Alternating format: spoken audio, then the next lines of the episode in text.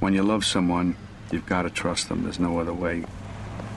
You've got to give them the key to everything that's yours. Otherwise, what's the point? And for a while, I believed that's the kind of love I had.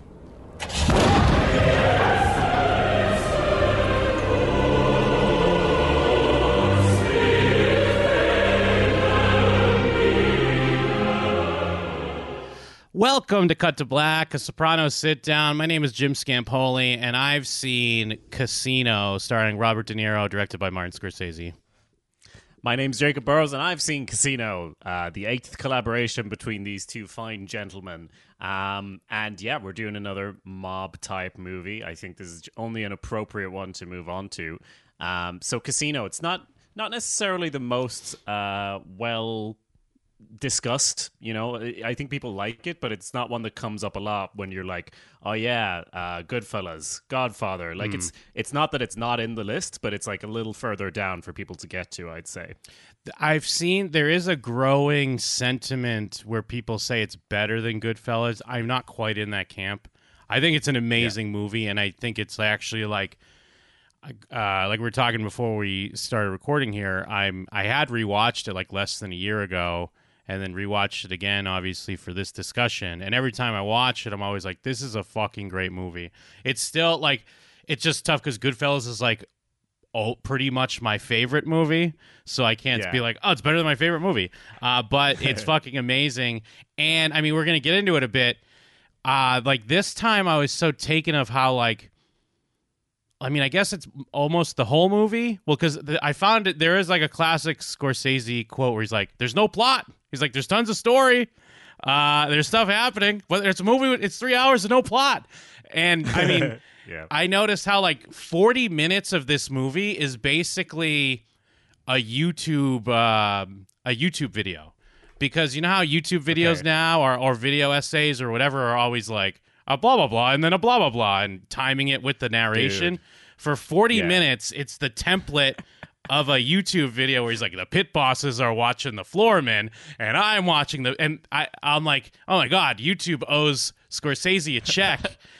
But it's also, it's so like, it brings you in so immediately, and next thing you know, 45 minutes has gone by, and all that's happening is he's just telling you about Vegas and this and that.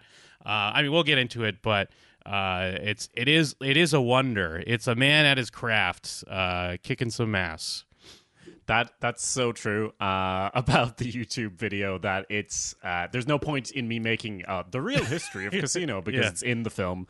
Though there is some interesting historical facts and connections that we're going to get into in this episode as well. But I just wanted to mention since we're since this is a bit different from our Sopranos stuff on this feed, etc. We will have a spoiler warning, but we will discuss things quite broadly up until then. So just we'll chat about things like how the film's put together or the characters, etc., but we won't go into like the major beats of how the film ends, you know, who survives, stuff like that. We'll leave that for after the spoiler, just in case. Yes, yeah, absolutely. You know, let's give you the basics first. So yeah, I think back when it came out, so 95, I think the critical reception was close to what we were saying, that it, you know, probably not as positive as you were saying, and as you and there might be a bit of a resurgence, people liking it more, but it seemed like the consensus was along the lines of it might not be their best, but their average is still so much better than most other people. Like, it got high ratings from critics and such, but some folks were saying it's kind of like more of the same. But that makes sense because it's basically as close to a sequel to Goodfellas as you could get. Yeah. It's not just...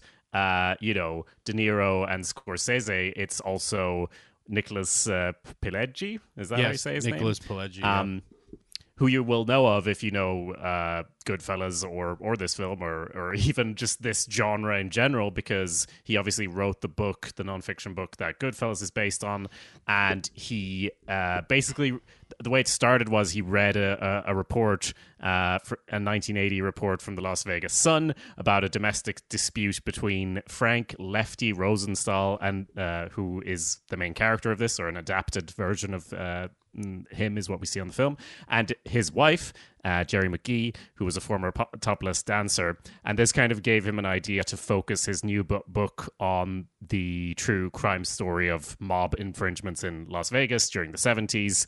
And basically, instead of like him finishing the book and then, you know, Scorsese going, this is a great book, we should adapt it. It was more like him talking to Scorsese already, and Scorsese's like, do the book after, let's do the screenplay now. So it's very interestingly entwined that it's like the screenplay basically came first and then the nonfiction book. They were very much tied together. But that, along with, of course, all the same people being, or a lot of the same people being involved, makes it very similar to Goodfellas. It's impossible not to connect the two. But I think in a positive sense, in that it's kind of like a, you can't do a sequel to a film that spans 30 years like Goodfellas and ends the way that Goodfellas does. But this is more of the same, I think, in a good way. Agreed. And to kind of relate it to just like mob movie pantheon and The Sopranos, it's like the continuation, like Scorsese. I mean, I'm not going out on a limb saying like Scorsese paved the way for The Sopranos, but like, you know, we've talked about The Godfather, and The Godfather has this like, you know, more traditional look with some like hints at cracks in the traditional look of the noble gangster, you know what I mean? And then Goodfellas is all about how like these are just kind of degenerates. And then again, this I never even like I the realization came on more on this rewatch of how it's mostly about two guys completely fucking everything up like that. It's just about because I always in my head it was more about like how Ace was doing the right thing and then Nicky was messing everything up. And then on this rewatch, I'm like, oh, wait, no, Ace is a fucking idiot. Like, Ace knows everything about gambling, and he knows everything about like how to make a casino make money and how to make sure all the muffins have the same amount of blueberries. Yeah. But when it comes to just like being a regular person, he doesn't know how to do that. And then, of course, The Sopranos like took that idea and ran with it even more of like, well, no, they're even more idiotic scumbags than you would even expect. So like, I do think there's like a natural progression. Like David Chase kind of saw that and like ran with it. Yeah, that's a great point. I think in Godfather, it's like being in the mob makes the main characters kind of cold and detached, and some of them are pieces of shit, but like the marriage, the central marriage in Godfather is kind of ruined by crime making him colder and like more calculated, and like he's so logical and precise with what he's doing, but his emotions are shut off. And then this, it's in these, it's more like of piece of shit, but he's really good at gambling, so he gets to run the casino. Or not necessarily a piece of shit, but you know, emotionally, it's not the crime thing that messes them up. They're messed up, and that's why they're in crime. And you can see sort of a similar thing, obviously, with The Sopranos, in that mob hits and things like that are part of it. They're important, but it's like all the downfall, the emotional downfall, comes from within, not from without. Yeah, for sure. And then, and again, even though Nicholas Pileggi's not involved, but, you know, it's very much like, if people are familiar with the Cornetto trilogy, Edgar Wright, Simon Pegg, and Nick Frost, you know, Scorsese obviously has Goodfellas, Casino, and then more recently, The Irishman, which again doesn't have Pileggi involved, but it's another like spiritual sequel, trilogy capper, whatever. And I know you guys discussed it on Real History. I think we might have to delve into it sometime as well, but just to kind of bring it into the fold, because there's obviously similarities, like Joe Pesci's playing the hothead, but I think this movie gets to put, in comparison to Goodfellas, we get to put De Niro back more into the central character, and kind of play off that relationship. And I think it still does enough different. And plus, we're dealing with real events, even though I did see that they had to like play with the wording on like based on actual events to like what adapted by actual events or something. And and a little tidbit I love that I just thought was a fun creative thing of like years ago back home when it says it on the screen, but they're like, well, no, we were actually worried. Like, we didn't want to bring up Chicago. We didn't want to specifically say. And I guess I never really even understood or thought that they were from Chicago. I never thought about it before until I was digging a little bit into the movie. Although I can't tell. I would think it's more. It's probably more a money thing. Like, they didn't want to, like, pay people for their stories, whereas some articles make it seem like, well, producers were afraid of the mob. And it's like, I don't know if I buy that. I assume it's more just dumb legalese that they have to worry about being sued or some bullshit. Yeah, exactly. And they take, like, it's interesting because a lot of it, like Roger Ebert's review, he gave it 4 out of 4, but he also said, like, unlike his other mafia movies like Goodfellas, Scorsese's Casino is as concerned with history as with plot and character. Mm-hmm. But at the same time, you're right, because even though they're, like, on the money for a lot of the overt, like, this is the sequence of events, they do take license with combining characters and altering locations, and the casino is fictional instead of the real one. And yeah, exactly. It's, like, adapted from a true story. But I don't know how. I don't know the decision making entirely. I think it's just creative, like you were saying. And I just enjoyed that it said "back home." Yes. Even though when you look into it, it's so clearly Chicago. I assumed it was New York because we've been watching. I've been rewatching The Sopranos, so I'm like, of course, back home, New York, New Jersey. That's where they're at.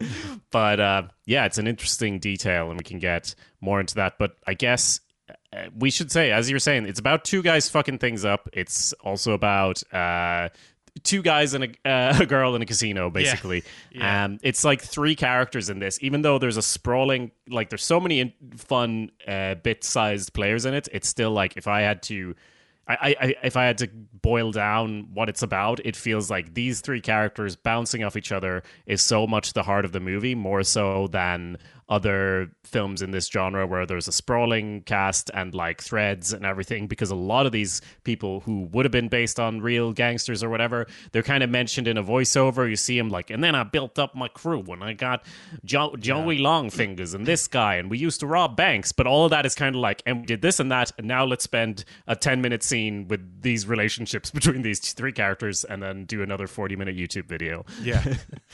Yeah, essentially.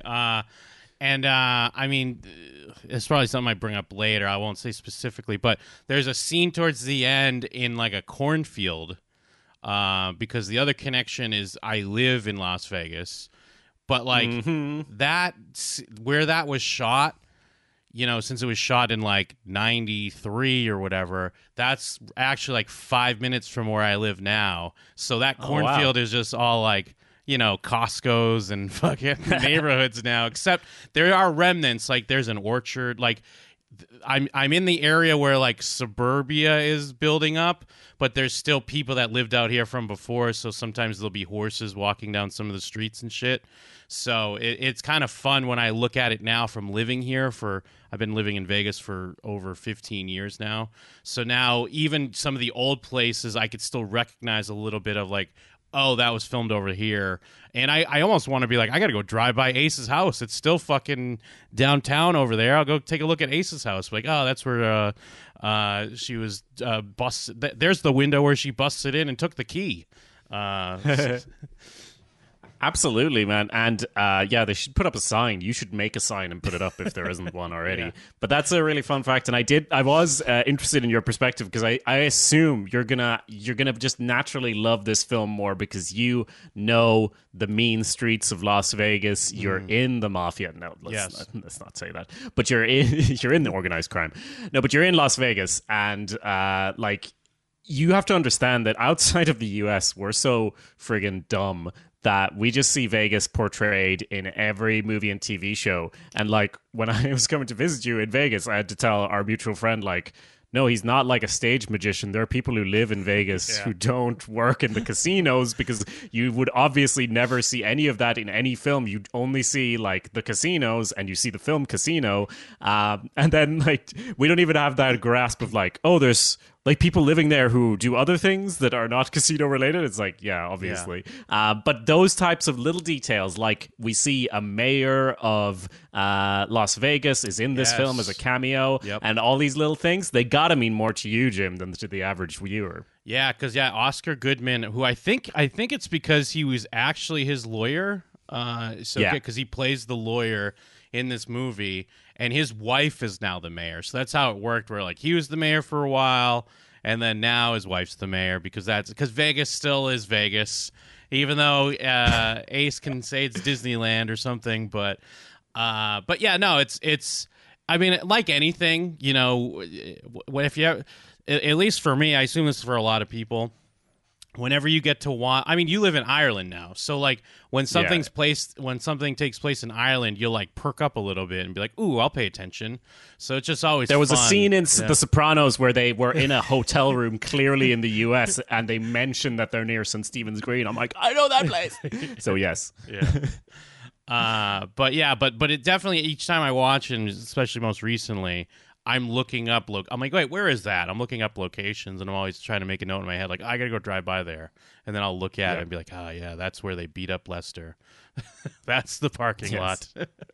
Nice, great. Well, let's give a very brief summary. If you haven't seen the film, who are these characters, and like, how do they like? What is the plot? And as we said, it's kind of about mob involvement in casinos, mostly in the 70s and 80s, and it's basically about these three characters. So Robert De Niro plays Sam Ace Rothstein, who is a great bookmaker, and he just always knows what to bet because he has all the facts, is potentially involved with some rigging, is involved with the mob in sort of helping them run books, I think, etc. And he is convinced to go to Vegas and start running a casino, where in reality it would have been multiple casinos, but we're focused in on one casino that he's running his way.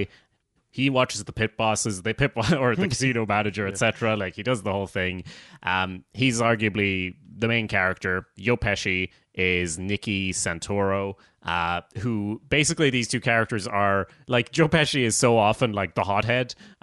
It's almost turned up to 11 here. I know he does crazy things in all the films basically, but they're very much two sides of the same coin, in that Sam Rothstein is very kind of a logical kind of guy. He's not aggressive. He just knows how to do gambling and run a business, and that's it. And Nicky Santoro is very aggressive, and the two of them are kind of working together, kind of not, in that Sam is running the place. Nicky is sent over in part to make sure other mob crews don't try to get a piece of what's going on there.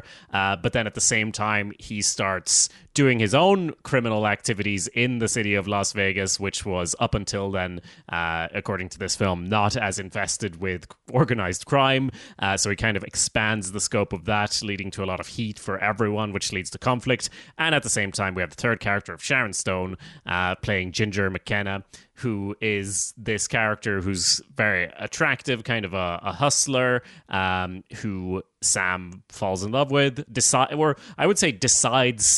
to make his wife, you know, because it's really interesting. Like, you see it from the very start in the film, like explicitly, that Sam is like, yeah, I'm in love with her, but also he tells her, like, he knows it's not going to work. Everyone knows it's not going to work. So the big tension of the movie isn't like, is their marriage going to be okay? It's like, how fucked up is this going to get? Which is so funny, because he's such a, you know, practical, logical person. And he keeps saying these things about trust. And that was the quote from the very start, is from the start of the film, where he says that, you know, you have to trust someone completely. If you love them, let them in completely. And that feels like something that's like the base of his character, but it's so obvious that he's picking completely the wrong person to trust and to let into his life. And everyone knows that watching the film, and he kind of knows it as well, I think. Yeah. So it's an interesting dynamic, and these three characters, the way they bounce off each other, the conflicts, etc., that is the meat and bones of the story. And then sometimes mob stuff also happens. Yeah, no, I think that's a great summary. And like, on this watch, I just noticed more of the parallels of both of them between Ace and Nicky making similar mistakes. And then, yeah, Ace's like obsession or want of Ginger It's almost like he gets everything he wants, so he just assumes like, well, oh, I can just have her as well, because like I have a casino, I have all this money, I know how to do this, anything I want I get, so I can just make this happen. He tries to force it, and usually when I watch this movie, like I hate Ginger so much. I mean, because she is pretty hateable, and I think Sharon Stone's really great in the movie. Yeah. But on this watch, I kind of realized that it's Ace's fault more. Yeah. I don't know if it's just because like talking through some of these shows more and like not automatically being like, the lady's evil. But I just, especially because in towards the start of the film here, when he's saying like, "Hey, I understand what's going on. Well, this is an arrangement," and like he's not. He's the girl in the situation, because usually when you watch like a Friends with Benefits type story, like a rom-com, and it's always like, "Hey." The guy, the cool high school guy's always like, "Hey, just so we're aware, like we're friends, right?" And the girl's like, "Yeah," but then later she's like, "Well, no, but I love you." But that's Ace now. "No, I love you." This is actually really taking down toxic masculinity, or not taking it down, but really showing it in a certain way with Ace. Yeah, no, great point. I feel like the standard these days would be to flip it, and it would be the dude catching feelings, but yes, actually they're both catching feelings, but the girl is so emotionally disconnected that she won't allow it because she's too focused on her fucking career running this fucking casino. But that's what I'm saying. That's what I mean. This movie's ahead of its time because it was flipping it already back in 95. Yeah, for sure. And so as we were saying, it's kind of a more personal film, as in we're more in these relationships. You know, it's about these three characters. Two of them are narrating throughout. The narration is interesting in that it allows the YouTube video essay, like description of what's happening. It allows us to move through many years quite quickly, kind of similar to Goodfellas. It also really puts a distance to everyone else in the film, because these two characters are kind of, they're the main antagonists to each other of Nicky and Sam, and at the same time we're in both of their heads throughout, and like, yeah, for better or worse, it puts a distance to other characters that might tune in, except for Ginger, because she's such a central part of it. But everyone else is just kind of a bystander or a co-star in the film of their life, because we're in their, you know, we're seeing the world through their eyes. Literally, they're explaining everything that's happening. Yeah. And yeah, I feel like it's kind of complex relationships, but the story itself is kind of straightforward as well with the relationships between these, because it's like, yeah, mounting tension throughout the film.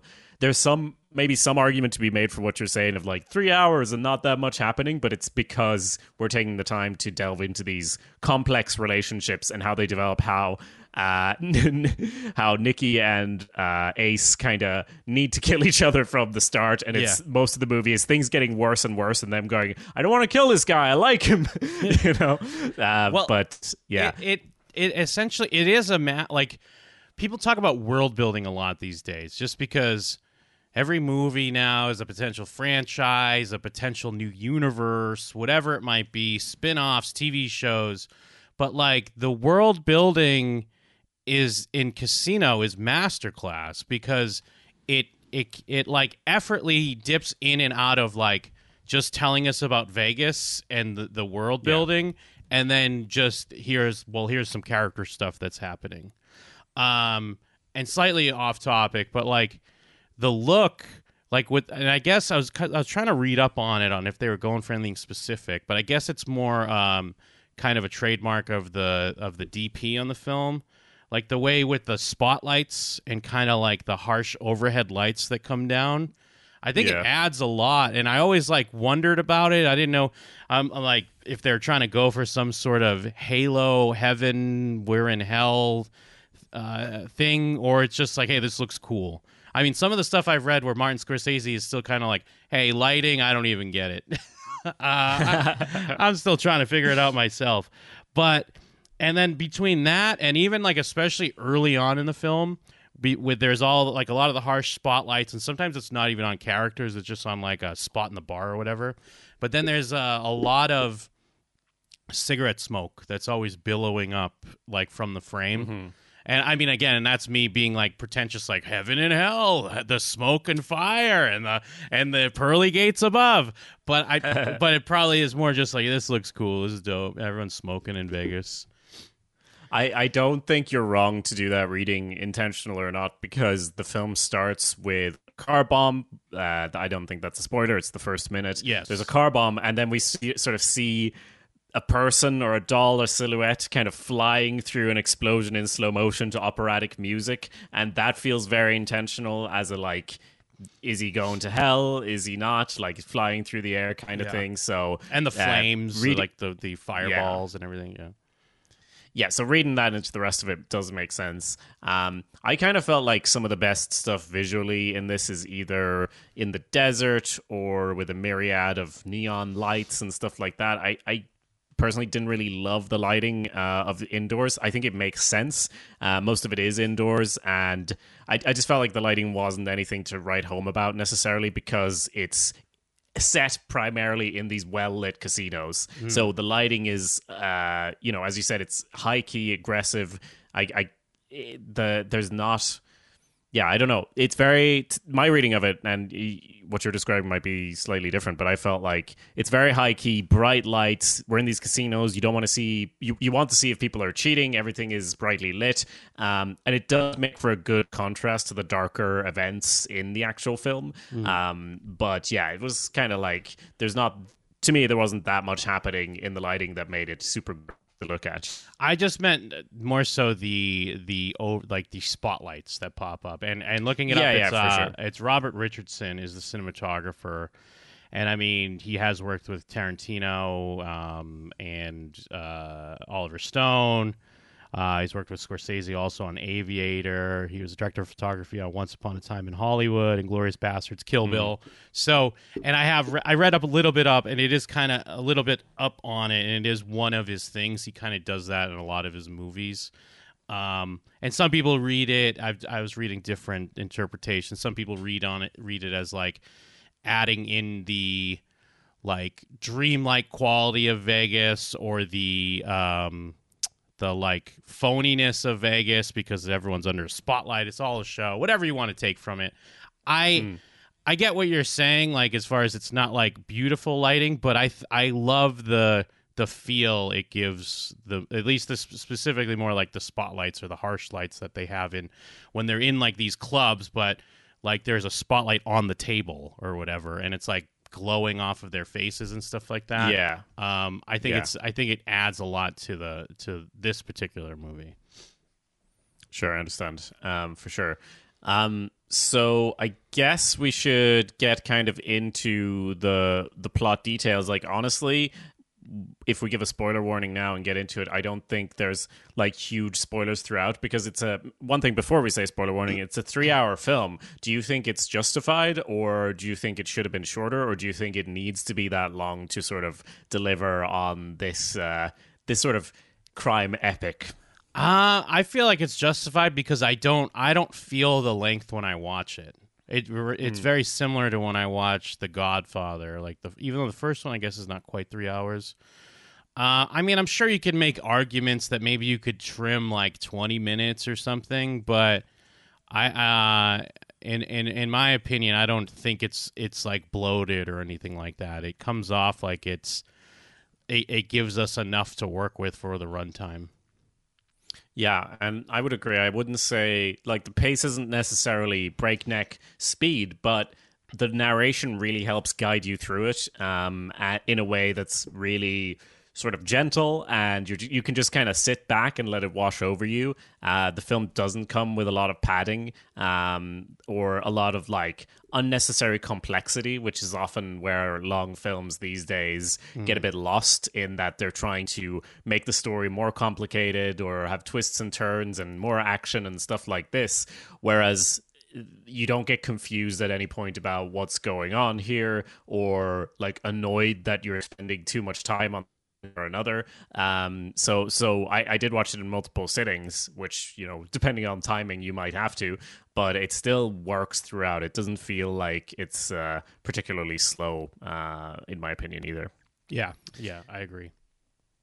So let's say that this is your spoiler warning. And we're going to get into details surrounding some of the major twists and turns and the ending after this. So if you haven't seen Casino, we recommend going to check it out and then coming back. Here's a big spoiler. Steve Sciarpa, Bobby Bacala himself, can be seen real quick if you pause it when Nicky's stabbing that guy in the throat with a pen. You see him real quick in the background. So there you go. There's a Sopranos connection. And I mean, Phil Leotardo is in it in the first minutes as well. Course. So, yeah. But yeah, Frank that's Vincent great. Rules.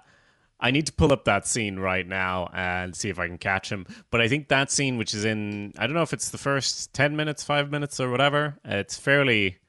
Yeah, it's fairly... It's early. It's because it's setting up, like, it's basically, like, we're introduced to Nicky a bit, but it's setting up, like, who Nicky is. Because, yeah. And, well, that's one of the things I want to talk about as well. Like, it's got to be... Because, I mean, I would imagine this was all scripted that way. Like, it's not like after the fact they're like, oh, let's do voiceover. But it's got to be so weird to shoot some of these scenes because you have to play it up like it's a real scene, or you almost have to play it up like you're shooting almost like a documentary where they're just going to kind of be guys hanging out because, you know, like you need this extra stuff in case, depending on how the voiceover tempo is going to go or how they want to stop or... pick things up, because I love picking up some of the side dialogue that you're not necessarily supposed to hear when, you know, the voiceover is going, but you just hear like Nicky being like, oh, hey, you know, we're supposed to go pick up a thing. Like they're having this side conversation that we don't get to hear because we're listening to Ace tell us the story or what have you.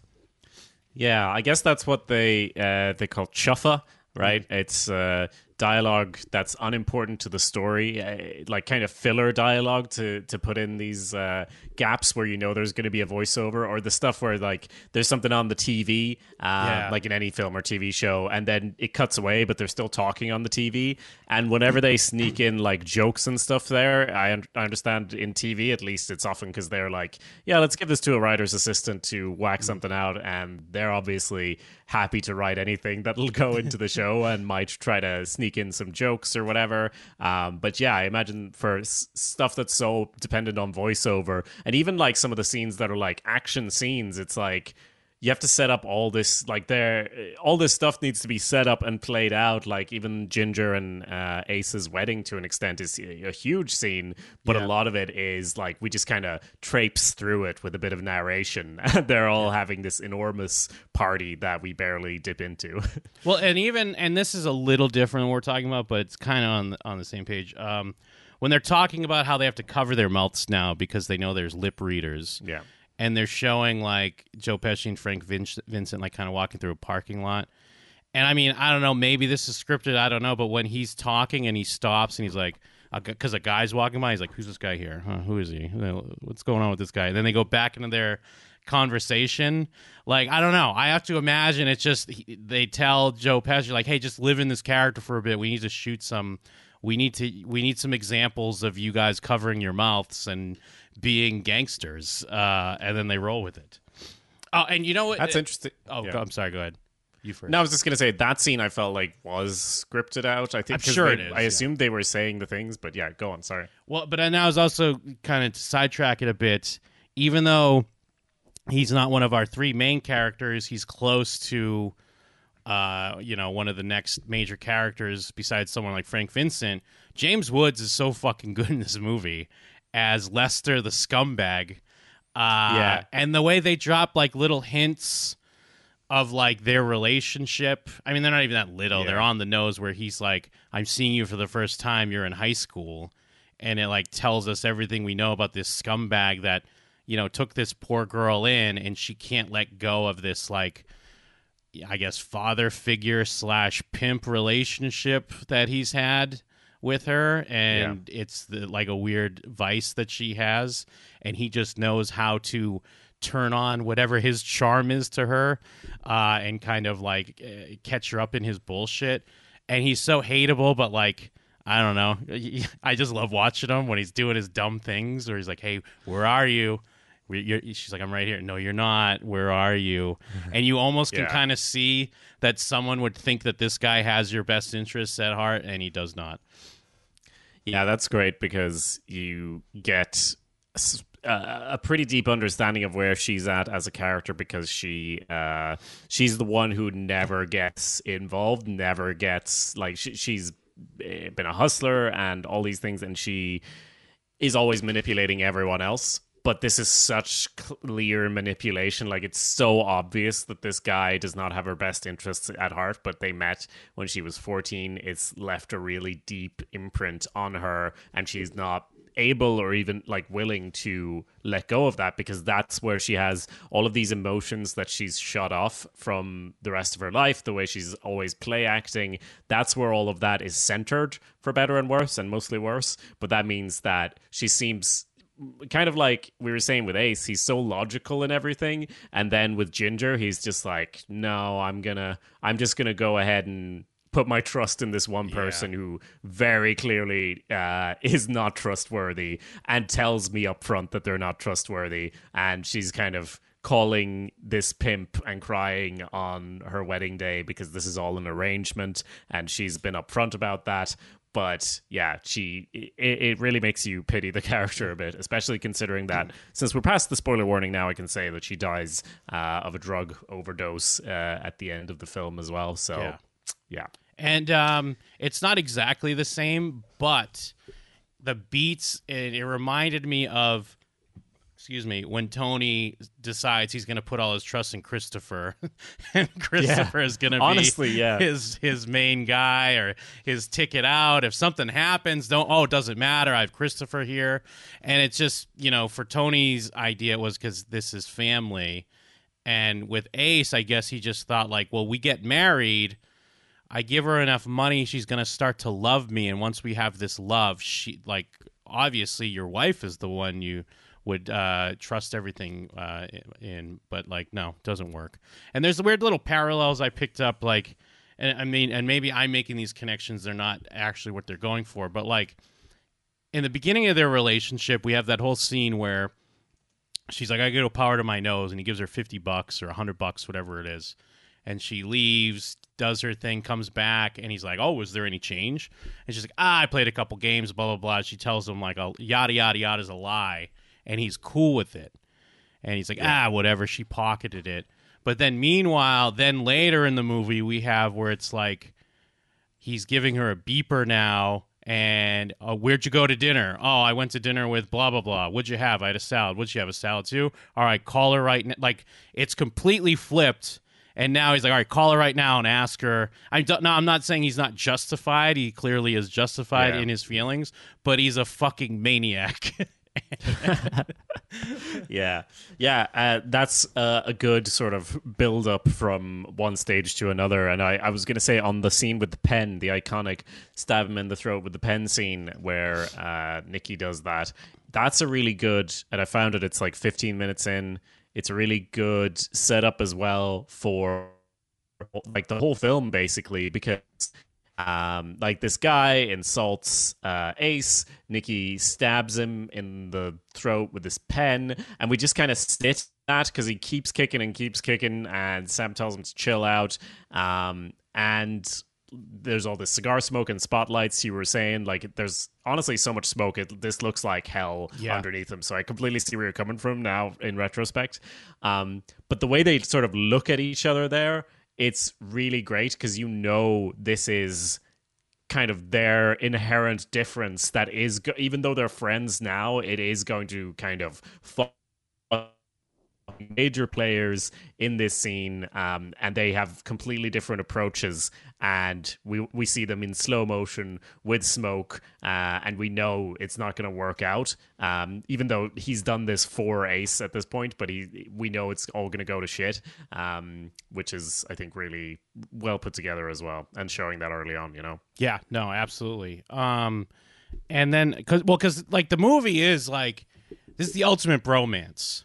Two dudes broing out, grew up together, making money, kicking ass.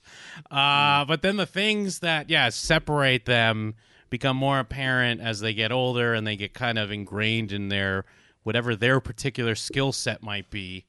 And shit, because there's a moment I was thinking of earlier, because we have the whole thing where Nicky does ask Sam, like, I mean, he's not asking him permission per se, but he is. And then later on in the movie, he's like acting like that didn't happen, or he just doesn't remember it. And that's very similar to Ace when he makes this deal with Ginger. He explicitly is saying, like, well, this jewelry is yours, given the other money was supposed to be money for his, if he was kidnapped. But, like, the jewelry and stuff was supposed to be hers. But then he's flipping that, where he's acting like, no, that's not what happened. That's not what I would never have agreed to that. And it's like, no, you did. Like, they both kind of have these blind spots later on when things aren't quite to what they thought it was going to be. You know what I mean? Yeah, for sure. That's a great point. And, like, it's, now that you're mentioning it, it's with the jewels and all that, it's so written out and so obvious, like, what's going to happen. And it's really interesting to see characters just make these choices that we know and everyone around them knows don't make any sense. Like, when he's setting up this vault for money for if he's kidnapped or whatever, and he makes sure that his wife is the only one who can open it. Not even he can have access to these $2 million. Yeah. And it just makes no sense. Even the banker guy is like, a lot of regular people wouldn't trust their partner like this. But because he seems to, like, kind of worship that as a concept. It's kind of like, that's his pimp. At some point that was ingrained in him, and it's such a deep understanding of how love should work and what he wants out of life. And he's, you know, 40 something or other at the start of the film. He hasn't gotten it. He decides to manufacture it. And then it's just, even later in the film, and he repeats to her, like, can I trust you? Can I trust you? Can I trust you? Yeah. And, like, the answer is very obviously no. And she's already just shown that you can't trust him, but he wants to hang on to this idea of being able to trust someone. And I guess that this all also kind of parallels his relationship with Nicky, and in general, like, wanting just stuff to be on the up and up. And even though he is the bookmaker who just keeps track of all the sports betting and knows every single thing of how to determine an outcome, he can't see all these factors in his life and how they very clearly will lead to a bad outcome. So what a dumbass is my point. It is great because it shows how the movie does show how smart he is and how, like, detail-oriented, obviously. Like, again, well, the first time I saw this in the theaters with my cousin, my older cousin, but we worked at it like really rang true to us because we worked at my grandfather's donut shop and we made muffins. That's what we did every day. So then after work, we go to see this movie. We loved the scene where he's like, I want an equal amount of blueberries in each muffin. Because we understood, we were like, that would be fucking insane. Could you imagine having to do that? But the movie goes out of the way to show how, you know, intelligent, detail-oriented he is. But then again, like most great stories or even just real life, someone can be so smart, but when it's something for them, it's easy to tell some other person what their issues are in their life. But it's very hard to see that from your own point of view for whatever reason. And then the movie goes out of the way to show how smart he is, but also how fucking dumb he is with some of the choices he makes and the way he is just trying to, push this square peg through a round hole. He's just trying to make it happen with money and luck, and it's just not going to work. Yeah, for sure. So I guess, a few things I wanted to get into as far as, you know, the actual history of what happened, etc. Let's see. So for Joe Pesci's character, the real person, I didn't put their name here. He was nicknamed Tony the Ant. So Tony, let me just find it real quick because I had it a second ago. Anthony Spilotro. I'm going to go with that. I'm going to go with that pronunciation. He was nicknamed Tony the Ant, and apparently because by the media, because an FBI special agent referred to him as that little piss ant, and they couldn't print like piss ant, so it was shortened to Tony the Ant. And there's a lot of similarities between the character and the real life person. He ran this hole in the wall gang. very creatively named because they kept going around Vegas creating holes in the walls to enter and burglarize them, which we do see as well in the film. And interestingly, like, the person that we mentioned at the start, Rosenthal, he did have an affair with Rosenthal's wife. So when you read that, it's like, how could you not make a film about this? Like, there's so many of these things. On the murder that we mentioned in the field, it's interesting how this film came out in 95, right? And it's like, details about what actually happened have come out like in the years after this. It's so interesting to me that they, you know, kind of, it's history, like it's a close history. Like, these events were just a few years before the film actually came out. Like, the end of the film, the character of Sam, what's his name here? I had it a second ago. Like Lefty. Yeah, Rosenthal. Lefty, that's it. Yeah. Lefty is still alive. Like, he died in 2008. Like, and after the events of the film, he like got involved in like online betting and stuff like that. And I was like, that does not compute to me, because it feels like two completely different worlds. That like, this is this glamorous, you know, fake city of gold in the desert, and then it all crumbles by the end of the film. And then like, no, he's still around. He was doing sports betting and stuff. And we found out like in 2007 or whatever that he was an informant apparently for the FBI, and so was his wife. I read that somewhere at least, which is so interesting, because obviously that would have been in the film if that was public knowledge to anyone. But no, he was alive. There was so they wouldn't release that until after his death. So, really interesting stuff, I thought. Well, and then even the Frank Vincent plays Frank Marino, I believe is the character name, but the real guy, Frank Colutta, was a advisor on the book and an advisor on the movie. He also plays a hitman in the movie. I'm not sure which scene though. But also, I mean, he did pass away just last year of COVID, which. It is weird to think, because when you watch these movies, you just assume, like, oh, this is old. This happened a long time ago. These people aren't around anymore.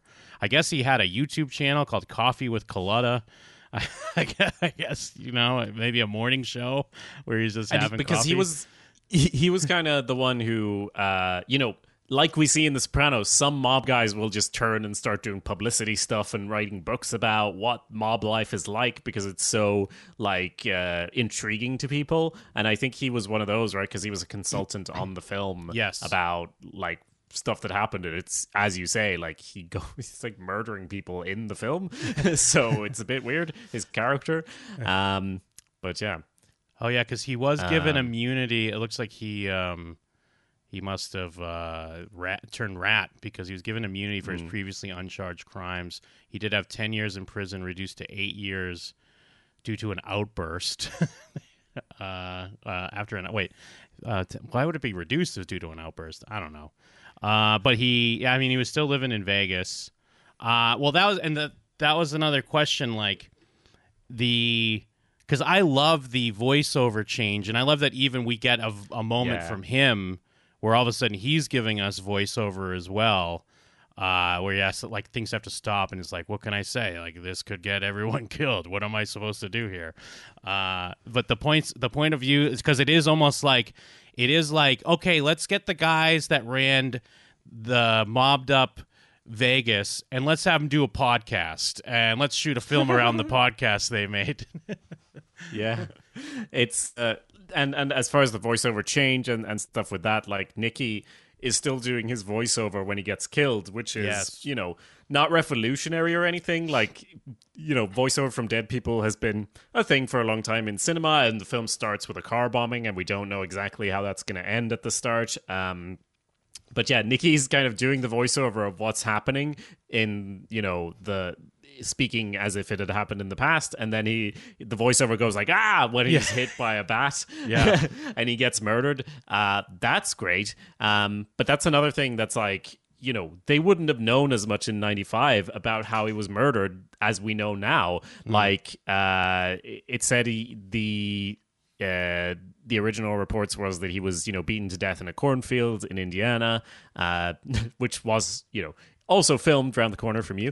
But like it was in 2007 that someone testified that they were actually killed in a basement and their bodies were transported to the cornfield. Like, not that that matters, like but it's just interesting that these details come out over time, because these people are still alive. The people who murdered them are still alive and out there, and they watch these films where they're in the films. And this is the feedback loop that leads to the situation we're in at the start of The Sopranos, right? Where there's all this weird overlap between the media and the obsession and Italian Americanism and all of these things that become central, you know, and like in 2005, 14 members of the Chicago outfit were arrested and indicted for 18 murders, including the Ant, Tony the Ant's murder, and he was sentenced to.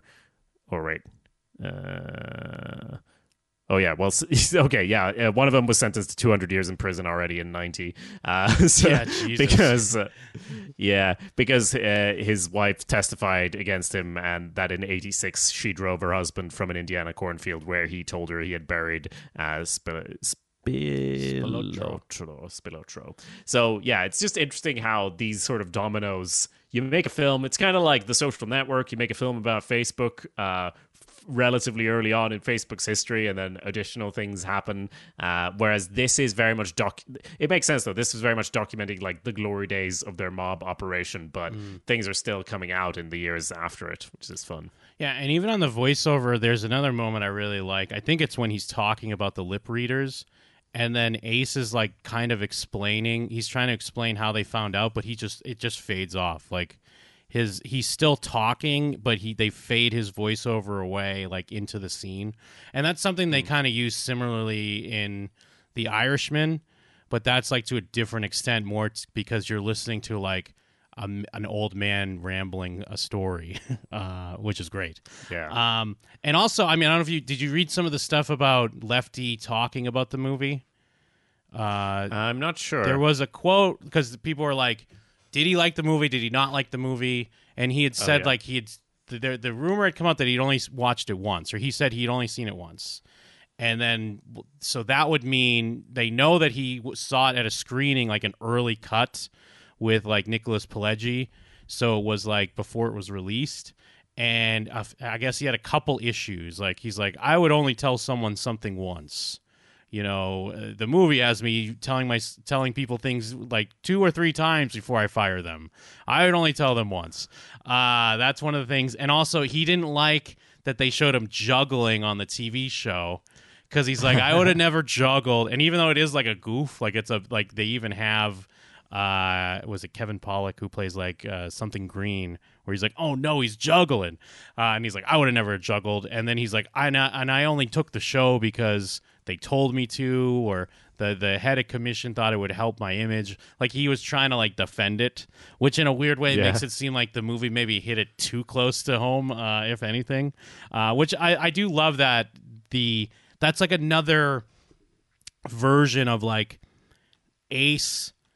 Going to the extremes where like Nicky's going to his extremes where he's messing things up because he's doing shit behind the boss's back. He's doing his own side things where he's keeping money. And then Ace is completely caught up in thinking he's a legit businessman, to the fact that he's going on TV challenging like local officials to debates. And everyone's like, did you forget we're fucking the mafia? Stop doing this. Yeah, and it's like that's such a bizarre thing as well, the TV show, that we kind of move past as things are escalating in the film. But yeah, it's a real thing. You can search for the Frank Rosenthal show. There's a whole episode on YouTube from 1979, which is just crazy, insane. I think he also said something like, what was it he said that? They asked him about like how accurate it was, right? Maybe this is the same sort of quote you were reading, but like he said it was a 7 on a scale from 1 to 10 on how accurate. And yeah, said that when asked about the portrayal of his wife, he said, "I really wouldn't want to get into that area. It's an area that is distasteful and brings back bad memories. I wouldn't be willing to dispute what you just said, but I certainly wouldn't confirm it." I thought that was about the murder of Nicky at first, but no, that quote is about the depiction of his wife. Oh.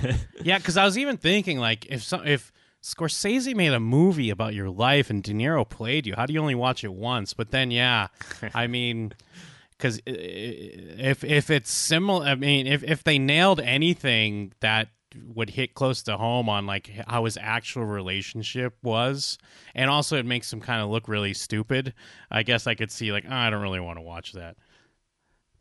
Yeah, I could see it. And to speak of his sort of life, and well, the car bombing for a start, it, as they say in the film, there was incidentally sort of this metal plate in the car's design that most likely saved his life. Of course, in the film, he's pretty sure that it was Nicky that did the car bomb, which we don't see. So to be fair, there's some ambiguity there. In real life, there's like a laundry list of potential suspects. A lot of people didn't like him, including like those biker friends that are mentioned briefly of his wife that she's doing all the drugs with. Could have been them, could have been other mobsters. And some characters are obviously combined, and I mean, it's not Nicky's not the real person's name anyway. I guess this is part of why, you know, you had to combine some characters and make things a bit simpler.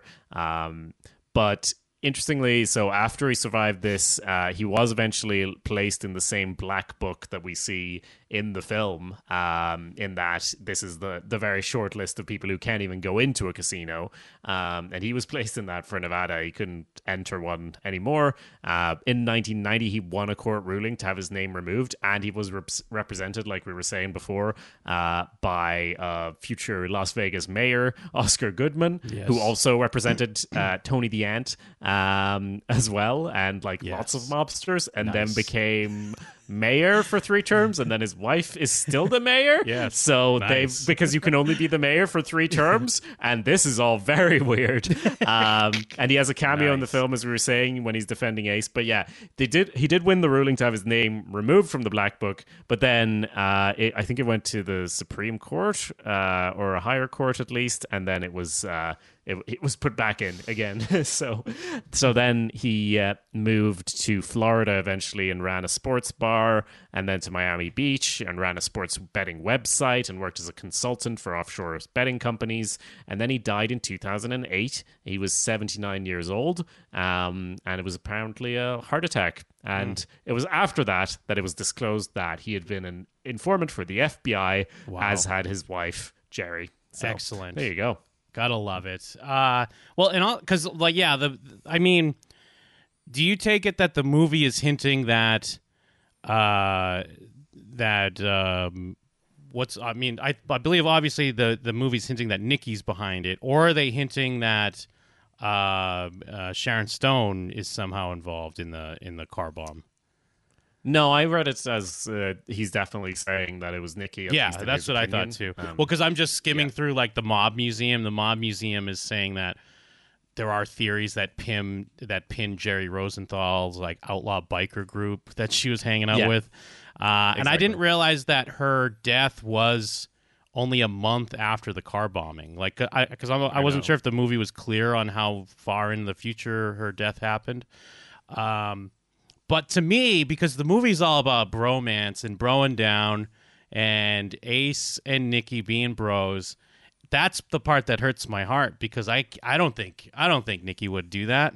He even tells her, he's like, I know this guy for 30 years. I'm going to whack him over you. It's such a great moment. It's such a bro moment. Yeah. You can't deny the bros.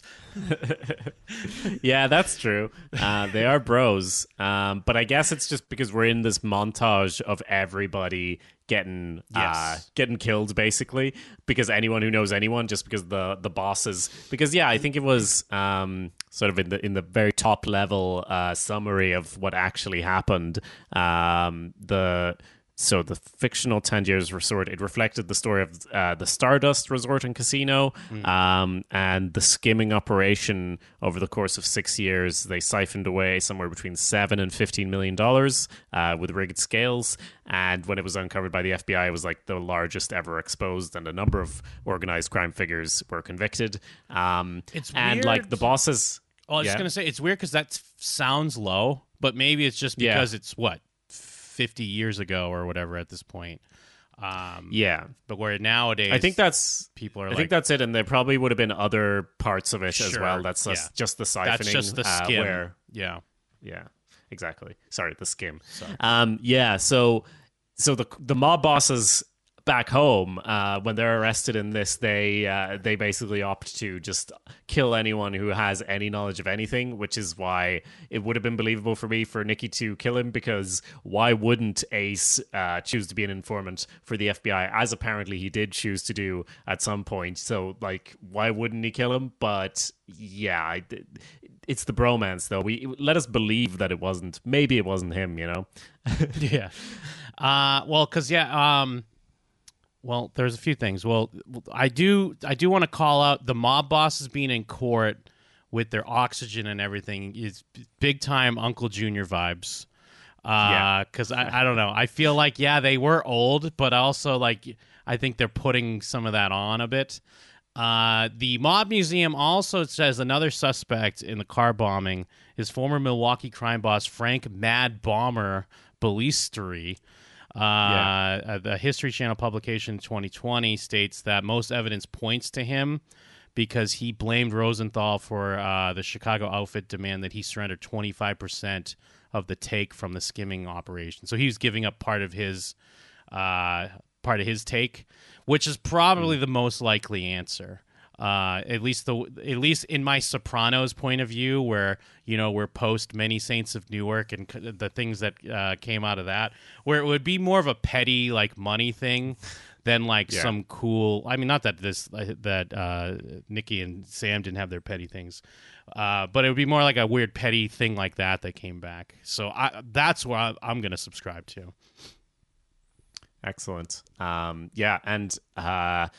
guess I don't think I liked the movie quite as much as you, just hearing you wax about it at the start. I still liked it, but I did have some thoughts on sort of the theme and how it works. And I guess to an extent, like, all mob movies are about a rise and a fall, whether that's about an individual mobster or about a family or, like, organized crime involvement with one thing or another, whether it's like Cuba, Atlantic City, or in this one, it's Las Vegas. And obviously they have it set up all smooth at the start, and Nicky kind of represents the greed, the volatility of doing this thing, this organized crime thing, whereas Ace is more the logical business side, and we see them clash against each other even though they're trying to cooperate and kind of destroy one another. And then at the end of the film, we see this montage about how Vegas changes, becomes corporate run like a Disneyland, fueled by junk bonds, which, you know, arguably are just as morally corrupt as to use as any mobster stuff, but it's less personal, as is sort of the service people can come to expect. And I guess, in a sense, Ace's side of it wins, in that everything becomes more cold and calculated and impersonal, and he's arguably like someone who could have functioned in the new Las Vegas, like as a manager of a casino, if he had been legit, whereas Nicky obviously could not. And I think this is basically like the theme, the overall theme, in my opinion, of the film, besides all the stuff we've already talked about, importance of bromance, trust, all these things. It's all clearly communicated about Vegas and like the rise and fall and everything, but it's not like at the end when we see the montage of casinos collapsing and them talking about it becoming like a Disneyland or whatever. You're not really like, oh no, what's going to happen to the soul of Las Vegas? Like, the gradual corruption as synced up with the people, if that makes sense at all. I just wrote some rambly thoughts on this. I don't know if any of it makes any sense, but I just know I've seen films where, you know, a person becomes corrupt over time, and their corruption sort of syncs up with the corruption of what they're doing. And in a sense, people don't change that much in this. I know they become more desperate and they start disliking each other more, but I don't really see Ace at the end of the film as that different from at the start of the film. All the characters just kind of get more powerful and older, and their relationships fester over time. And the ending line when Ace is like, I ended up right back where I started. And thematically, it's like, it makes sense from a story structure point of view, but it doesn't really pack a huge punch at the end when it's like, and that's that. And here I am doing betting again. You're just kind of like, yeah, those are all things that happened. But it just didn't like have an emotional punch to me, those major movements. Whereas the interpersonal stuff, which is central to the film, is good and works and like, does have a punch to it, but just as far as how everything came together, those were some random thoughts of mine. No, that makes sense, but also the only criticism I would have of the ending is that it's not the same hit, but it's reminiscent of Henry Hill's ending in Goodfellas, but I also like that, and it also lends itself a bit to Sopranos, like talking about how people don't change, because it's not like you come out on the other end and you learn something. It's like Henry Hill is just annoyed that he has to live in the suburbs with everyone else. Like, what the fuck? This sucks. And then Ace Rothstein is kind of the same idea where he's like, we had this cool thing where we could smash guys' arms with hammers, and I could have other guys put people's heads in a vice and squash their fucking eyeball out. But now we have a corporation that's getting all this money. Like, you know, I think there also could be, and so it's similar in my opinion, where he's just like, he's not saying like, oh man, look at the bad things I was involved in, or like I helped create. He's saying like, oh, fuck, now I don't get a piece of it, and I'm just back to doing bets, but hey, good for me. There's elements you can read from, but obviously I would admit that this element is not as strong. But again, like some of the stuff I pick up on the more recent rewatch is I feel like the way Ace goes for it's Ginger in the movie, right? Because it's like Geri in real life. Yeah, Ginger. Is he does want love. He does want someone to be with, and at the end he's alone, but I would be lying if I didn't say that that's very flimsy. Like, that's a flimsy thing. Like, it's not hitting that in the movie. But I don't know, I guess I didn't expect it to be a punch, because it's more about like, again, a guy who's more upset that he's not getting like a piece of it. He lives for this action, like similar to Henry Hill, like, and it's not even just the money. It's like just being in the action. Also, like, at least from Ace, it's more like being the boss and like being able to like dictate how things are. And now he's not a part of that anymore. And I think there's something interesting to take from, I guess, any of these movies, especially with Scorsese when he's digging into some of the crime stuff. How it's always like the crime gets big enough that then legitimate businesses are like, we'll take it from here, kid. This is our crime now. Don't worry, we got it. I mean, because obviously, like, Wolf of Wall Street is like a big piece of just like, not that it's legitimate, but like just how people that can just take advantage of things that are almost in legitimate businesses. But I don't know. That's kind of my rambling thoughts. Like, I get what you're saying. It does leave you in like just a place where all this shit happens, and then here we are, and then credits. Like, you almost expect, I'm glad this doesn't happen, you expect a weird title card to come up as it fades, where it's like, and then Sam Rothstein went and, you know, saved the president's daughter or something like that. But it doesn't happen. It's just credits. But I guess that's almost similar to what you were just talking about, how, like, even a decade after this movie was done, there were still details that were coming out, or still people doing things, or the story was still going. So that's kind of like the thing that happens when you take something historical like this and you're not that quite removed from it, and you try to tell whatever your story version of that's going to be. Yeah.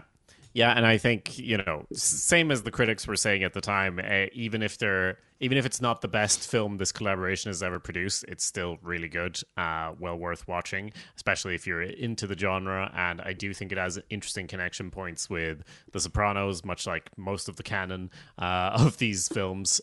So we will probably dig into a few more of these moving forward. I did want to say it's not about Casino, but before we wrap up, thank you to Aina, who left the latest review for us on Apple Podcasts. Excellent. Who says it's a 5-star review, and the title is "Like Sopranos, then you'll love this." That makes sense. Yeah, we talk about The Sopranos.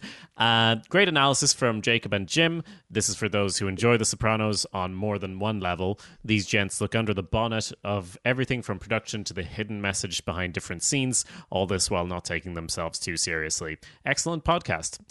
Thank you so much, Aina. Thank you. And thanks to everyone who's taken the time to leave a review. If you haven't yet, it's not too late, and you can do so on Apple Podcasts. And if you want to get in touch with us or follow us on Twitter, you can find us at Shows What You Know on Twitter. That's the letter U. And I guess, yeah, I didn't ask if you had any closing thoughts on this particular film, but any other things you want to bring up before we wrap up, Jim?